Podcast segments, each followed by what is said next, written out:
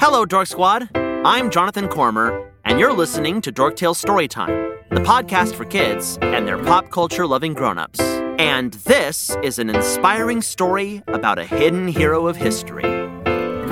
It's a beautiful day for a story, adventure and glory, new friends and old ones too. It's an excellent day to get swept away in a tale, so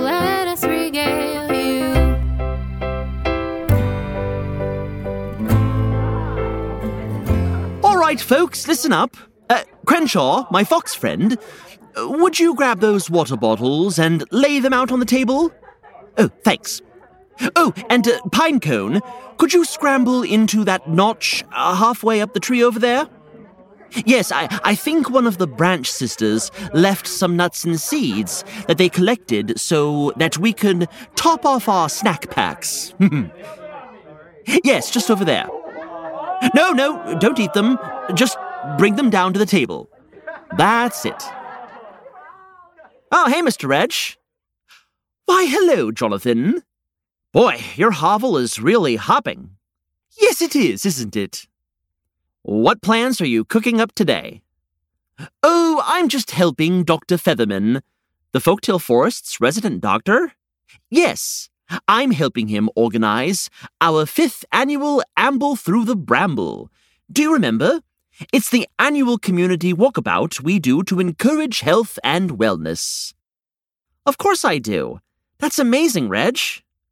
Uh, Dr. Featherman says this year's walk will be a real hoot. Get it?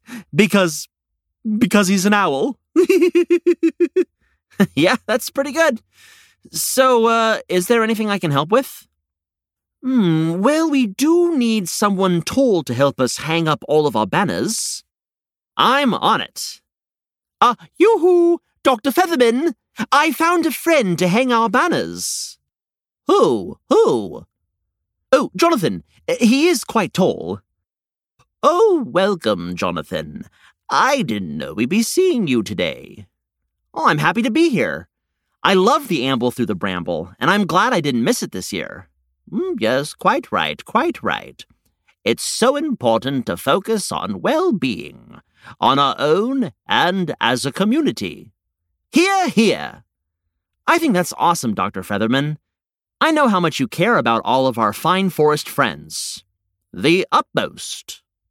You know, your work and how much you wish to help other people reminds me. Oh, I know where this is going. You've reminded him of someone, Dr. Featherman. Really? Who? Oh, he is about to tell us their story. Whose story? Uh, the person you remind him of. You will leave quite inspired. So, Jonathan, who is it that Dr. Featherman reminds you of? I'm not that predictable. Oh, come on, Jonathan, spill! You know you want to. Well, I guess if you insist. It's just that you reminded me of a pretty amazing hero from history named. Dr. Kazue Togasaki. Dr. Togasaki was one of the first Japanese American women to become a doctor in the United States. She was born in 1897 in San Francisco, was one of eight children, and her parents owned and operated a successful shop in the city. A community right within her own family, then. That's right. She was also described as strong willed by her family. Hmm, I can relate to that. You most certainly can, my friend. For example, Dr. Featherman, one time Jonathan insisted it had been me that left little muddy paw prints on the floor of his home. But I firmly denied that accusation. And in the end, we both agreed that it was best to assume another hedgehog had been the culprit. yes, that's one interpretation of strong willed. Uh, what inspired Dr. Togasaki to join the medical profession? Ah, an excellent question. She was nine years old in 1906 when a devastating earthquake and series of fires occurred in San Francisco. Afterwards, she helped her mother, who was part of an effort to turn their church into a makeshift hospital. They took care of the wounded, and she went to hospitals with other Japanese American women to act as their translator. And this uh, sparked her passion for becoming a doctor? That's right. Her experience during the 1906 earthquake inspired her and much of her family to go into medicine. Mm, yes, I can relate to feeling the call after seeing someone in need. Mm, what inspired you, Dr. Featherman? Well, I saw a little fledgling bird just out of the nest who hurt her wing while trying to learn how to fly.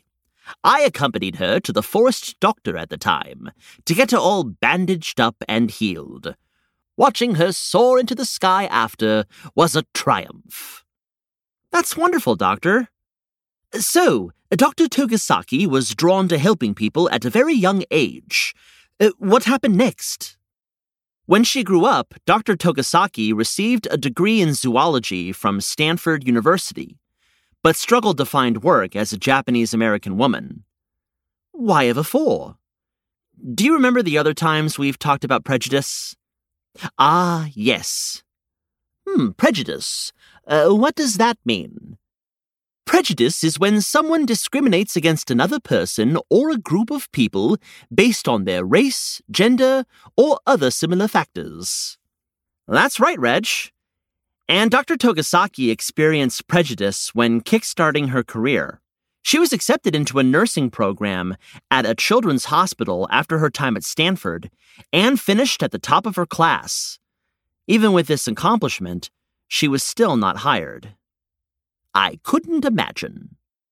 She decided to leave San Francisco and go to medical school in Philadelphia at the Woman's Medical College of Pennsylvania.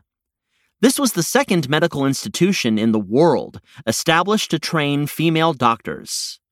After receiving her degree in 1933, Dr. Togasaki moved back to San Francisco, where she started a practice, bought a home, and began to live her life as a doctor.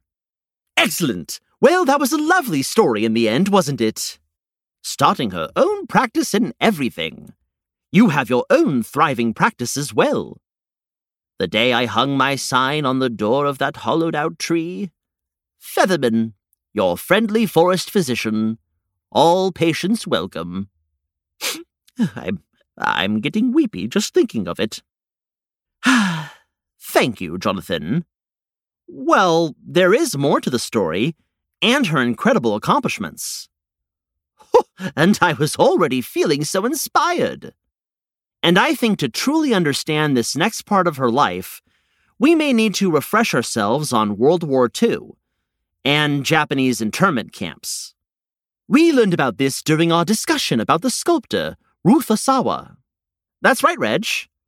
As Jonathan explained it to me, Japanese American internment happened during World War II, when the United States government forced over 100,000 Japanese Americans from their homes to live in internment camps. These were places where individuals' rights were restricted, and they were not allowed to leave. It was an unjust and unfair response to the attack on Pearl Harbor. Hmm, that does not sound very welcoming. Dr. Togasaki was first relocated to an assembly center, which were holding areas where people waited to be placed into more permanent camps. The assembly centers did not have livable conditions. Oh, I will bet my feathers that Dr. Togasaki tried to make those centers more comfortable. Spot on. She set up medical facilities so that her community could receive basic medical care, vaccinations, and support while giving birth. In fact, in her first month at the center, she delivered over 50 babies. 50? That's right. In the camp's first days, while things were still chaotic and disorganized, Dr. Togasaki had to perform an emergency delivery. She asked onlookers to tear off a laundry room door so she could use it as a delivery table. It is unfortunate that the centers were so unfit for living that she had to improvise in such a way. I concur, Dr. Featherman. She did need to be resourceful in order to save lives. And she did it in more than one place. Dr. Togasaki was moved to several different centers and provided the same care and leadership until she was released in 1943. And afterwards, she returned to San Francisco and continued to serve her community for 40 years. She delivered thousands of babies. Oh, surely you don't mean thousands?